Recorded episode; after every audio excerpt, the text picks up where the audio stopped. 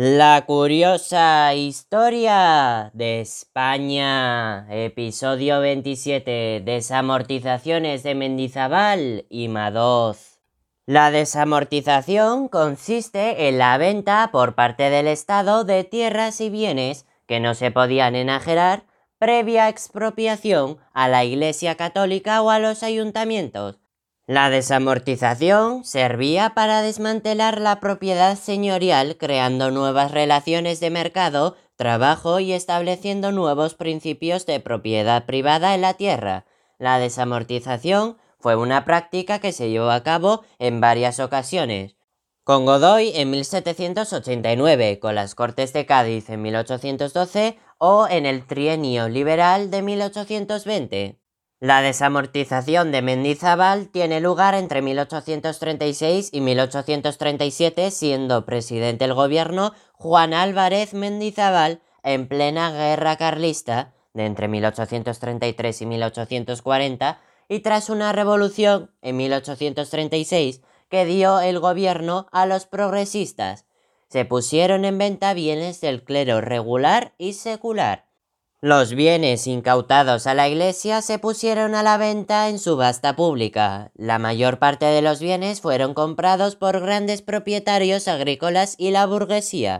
Se estima que se vendió el 50% de la tierra cultivable. La desamortización permitió aumentar la superficie cultivada y la producción, pero no cambió el desequilibrio entre el latifundismo del centro y sur y el minifundismo del norte y oeste de España.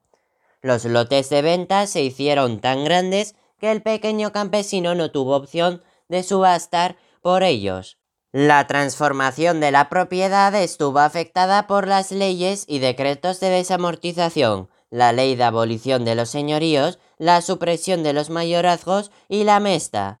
La desamortización de Madoz se llevó a cabo en 1855 después de la Revolución de 1854 que puso en el poder a los progresistas y a los unionistas de O'Donnell.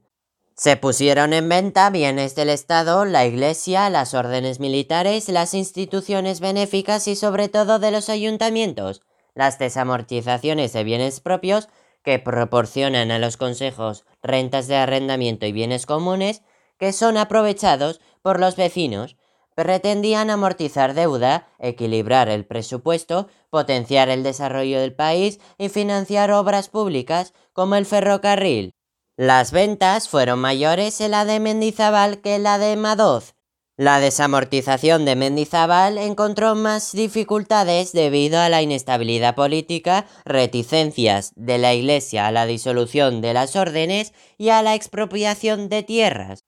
Los objetivos eran amortizar deuda pública, aumentar la riqueza nacional, crear una clase burguesa y media propietaria de las parcelas que cultivaban y crear las condiciones capitalistas de privatización y el sistema financiero. Solo las clases burguesas pudieron comprar las tierras, por lo que muchos campesinos no pudieron acceder para su subsistencia a los bienes comunales. La hacienda pública mejoró, aumentó la superficie de tierra cultivada y el régimen liberal se afianzó. Las desamortizaciones se plantearon para obtener dinero con el que sufragar los gastos del Estado, la modernización del mismo, la reforma agraria y la consolidación del régimen liberal. Cumplió en parte su objetivo ya que la reforma agraria tan solo fue un cambio en los nuevos propietarios y la modernización del país se produjo en pequeña escala. ¡Qué fascinante resulta la historia!